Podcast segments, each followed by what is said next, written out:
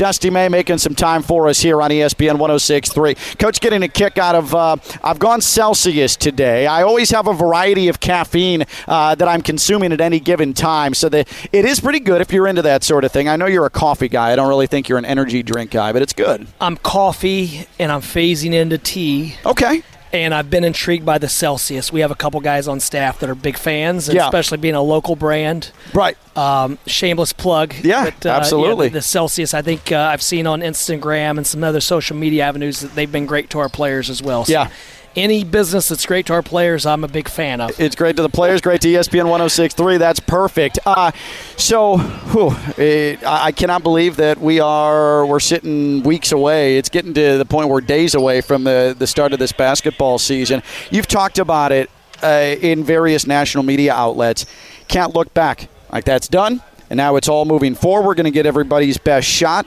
How difficult is it though when everybody wants to ask about last year still? It's difficult until you get on in between the lines, and then it becomes business and work, and, and habits take over. Um, I do think being told how great you are for such an extended extended period of time does skew. Um, what got you to that point. And I think our hunger, our determination were a couple of the, the things that, that got us to the you know got us over the hump until we started believing um, in ourselves with with you know that we could beat anyone on any night. So uh, we're excited for the opportunity, but we know um, it's it's going to be different than it was. Nothing's going to feel the same. Yeah. Life's changed for all of us, but it, it's up to us to figure out a way uh, to maximize this roster.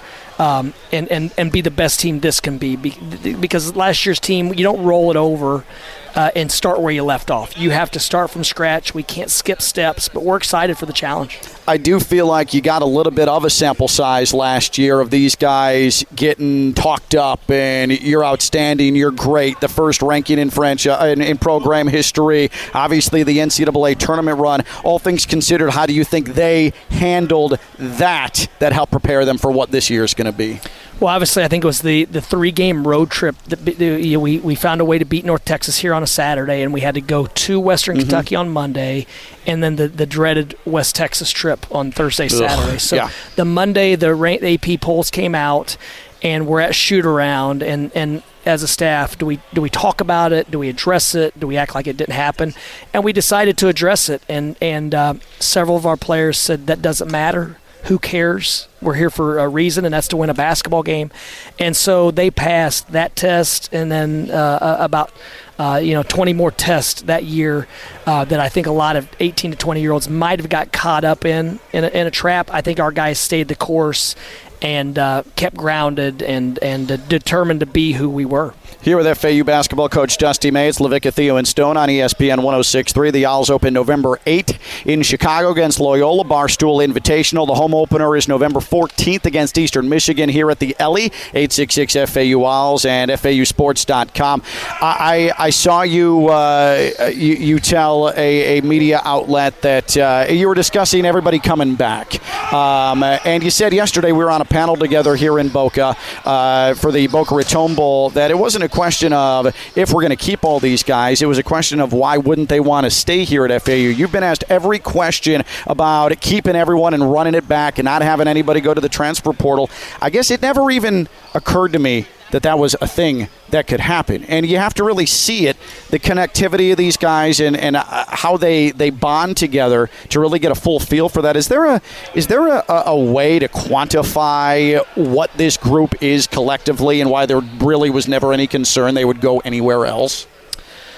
Well, that's a lot to unpack, Ken. Um, first and foremost, th- this team is it has a special bond, and this program is, as you know, you travel with us. You're part of it. is is very uh, a tight knit, close grip, close group that has a, a, a lot of mutual respect for each other, for what each of us do well, for each of us don't do so well. And we're able, able to overlook some shortcomings. We're able to accept people are for who they are mm-hmm. While also molding that into doing what's best for the team at all times and never subtracting from the group. And these guys do an amazing job of that. But anytime large quantities of money, as you and I both know as, as adults, and when we have families and, and all that, our players don't have that additional responsibility for the most part. Some of them do uh, to an extent, but anytime those things are, are being thrown at you and, and the uh, allure of uh, the Power Five facilities, the airplane rides, the way they travel, the gear, everything that goes with it, the stuff. Um, you have to be concerned that someone might uh, want those things versus what we are. And so even though we were all saying it wasn't going to happen, people changed their mind daily, and so it was it was always a concern. But it was also, uh, you know, uh, the staff had the, the the mindset that we can't control that what everyone else has. We can work to provide the best situation for our guys while also helping them monetize their name, image, and likeness. Anything we can do within the rules, and so they I do think they they trusted that we're always going to do try to do what's best for them and what's best for the program, but they also appreciate the environment that that we've created and uh, you know, it's like I said, it's it's been a lot of fun, and it's it's difficult to leave happy and fun. Uh, everybody coming back for the exception of Mike Forrest, who's already uh, started his pro career overseas, which is incredible. And you you credited him as really being the cornerstone of this thing. He was your first recruit to FAU and played a big part in the NCAA tournament run. But everybody else comes back, and they spend an off season trying to, to get themselves better, get bigger, hone their skills. I know you are such a student and you're always trying to get an edge, and now this is the high profile, huge program in the college basketball landscape. How did you approach getting better this offseason? I know that you're you're critical of yourself, and anybody who's competitive wants to get better every offseason. What did Dusty May do to sharpen himself for this basketball season? Ken, I had probably my second greatest growth spurt uh, of my career, uh, with the first being during COVID because we simply mm-hmm. had a mm-hmm. lot of time to, to dive into our deficiencies. Um, but man, I had access to the greatest coaches, teachers uh, on the planet because of our team success. And um, I was able to grow in every area, and, and hopefully that helps us uh, apply some different things. Uh, but you know, even the stuff we do, I different ways to word things, different ways to teach, different ways um, to to tweak your offense or defense. So I, I I'm blown away at how much I didn't know a year ago and uh, hopefully I'm able to feel like that every offseason. That, that it was a, a, great growth opportunity because of what our team was able to do together. But I feel like uh, I, I, used every waking moment and still am to this day trying to find uh, different ways to be better. I uh, I try not to speak for you uh, when talking with FAU fans, and the most common question I get is my God, Ken, the schedule.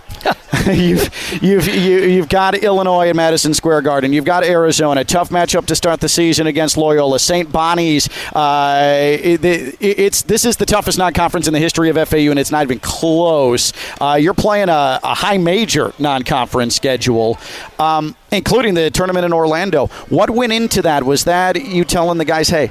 You know we're gonna we're gonna make this as difficult as possible. We're gonna do it for you. Get the exposure. Is this for looking forward knowing that at some point you're gonna have to start filling roster holes here and trying to to get exposure? What went into the the, the building of the non-conference schedule?